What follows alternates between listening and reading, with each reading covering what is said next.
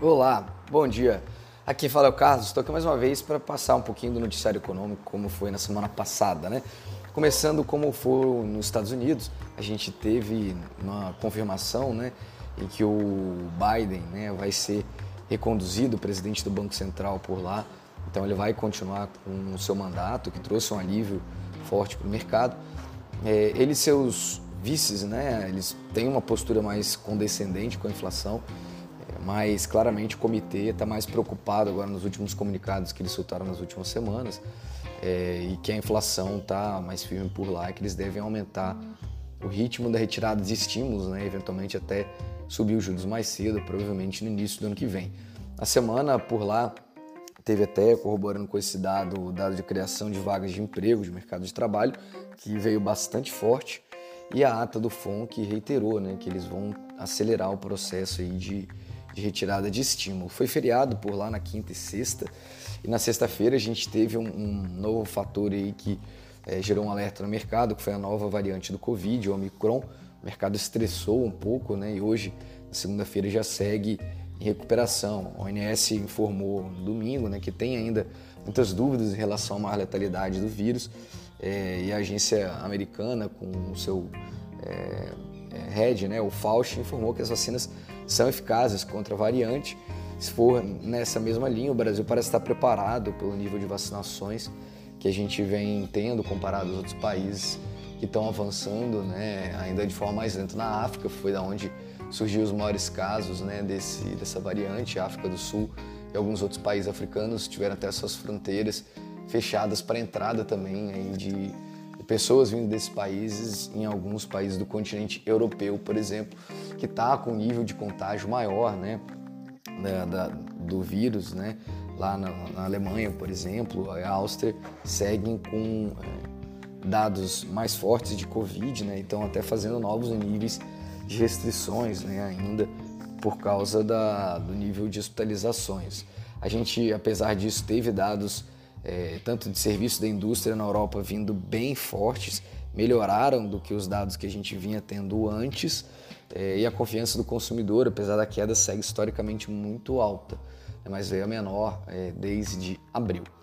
Na, na, China, a gente teve é, o governo sinalizando mais suportes à economia, né, indicando que o Banco Central por lá vai fazer estímulos à política monetária, monetária né, principalmente via crédito, reduzindo o custo de empréstimos para pequenas e médias empresas, além de aliviar um pouco a pressão sobre as empresas de construção civil. A gente vem falando sobre esses estímulos que já estavam sendo planejados por lá e a gente deve ter, por causa disso, também uma melhora no ambiente econômico nas bolsas chinesas. No Brasil, a gente teve os dados de confiança da FGV saindo na semana passada, todos vindo com leves quedas, né, mostrando uma desaceleração da economia brasileira nesse último trimestre do ano. E também a gente teve dados de prévias da inflação, né, com o IPCA 15 que subiu 1,17, ainda bem impressionado, né, principalmente por causa da alta da gasolina, que foi o maior detrator. Apesar disso, a gente teve é, o petróleo começando a cair, né, saindo de 85 dólares para 74 dólares, que é uma queda bem forte, né, é, com várias disputas aí entre os países produtores e consumidores é, da commodity que estão aumentando, né, os países consumidores, os Estados Unidos, mais um bloco de várias outras economias como o Japão, por exemplo, que estão aumentando a sua oferta de, de estoques, né, colocando no mercado para conseguir ajustar o preço da commodity e a energia, é, o preço dessa commodity energia parece estar fazendo um pico, né? E isso pode arrefecer um pouco até os dados de inflação por aqui, assim como outros commodities, que pode ajudar a começar a desacelerar um pouco a inflação, como os preços de energia chegando no pico, é, minério, petróleo, etc., que pode fazer com que a gente tenha pressões menores nos próximos meses. Falando ainda de petróleo, a Petrobras anunciou né, sua política de investimentos e dividendos na semana passada, que aos preços de hoje a gente chega a um patamar de 20% de dividendos para a petroleira, que é um preço que mostra o nível de atratividade que a gente se encontra na empresa, né, na Bolsa Brasileira. A empresa ainda carrega um risco é, político grande, apesar dos resultados estarem vindo muito bons. A gente teve, indo para o fronte político aqui no Brasil, com o mercado um pouco mais calmo é, por causa das votações, né, das PECs e do auxílio é, Brasil, a gente teve um reflexo disso no dólar, com o real tendo a melhor performance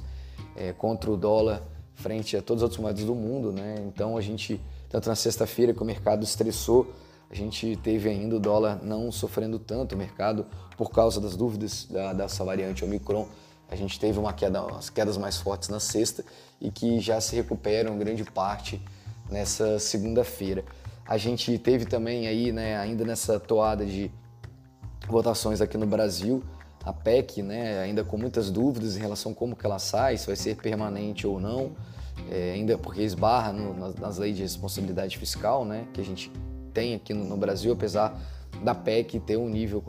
constitucional maior, a gente ainda falta decidir né, se é, vai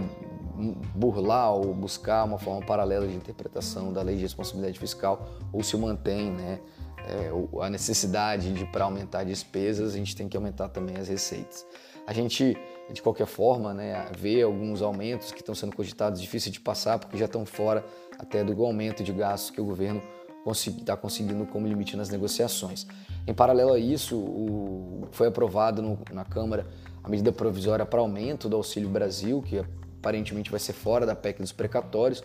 com prazo para votação nessa semana já no Senado, até dia 7 de dezembro tem que ser é, aprovado aí, que vai ser um aumento dos gastos sociais, mas de um lado é, isso ajuda a população mais carente, né, e não tem o reajuste é, anual né, da inflação, que trouxe também algum alívio na aprovação dessa PEC, que tira um pouco de dúvida de como é, que ela sairia, veio como medida provisória, não como PEC. Né?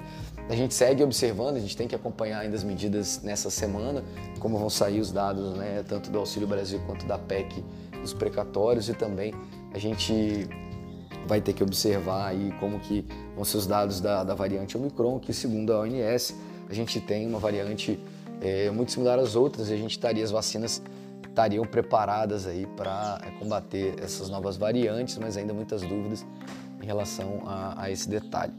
É, a gente segue observando os dados por aqui, desejamos bons investimentos e boa semana.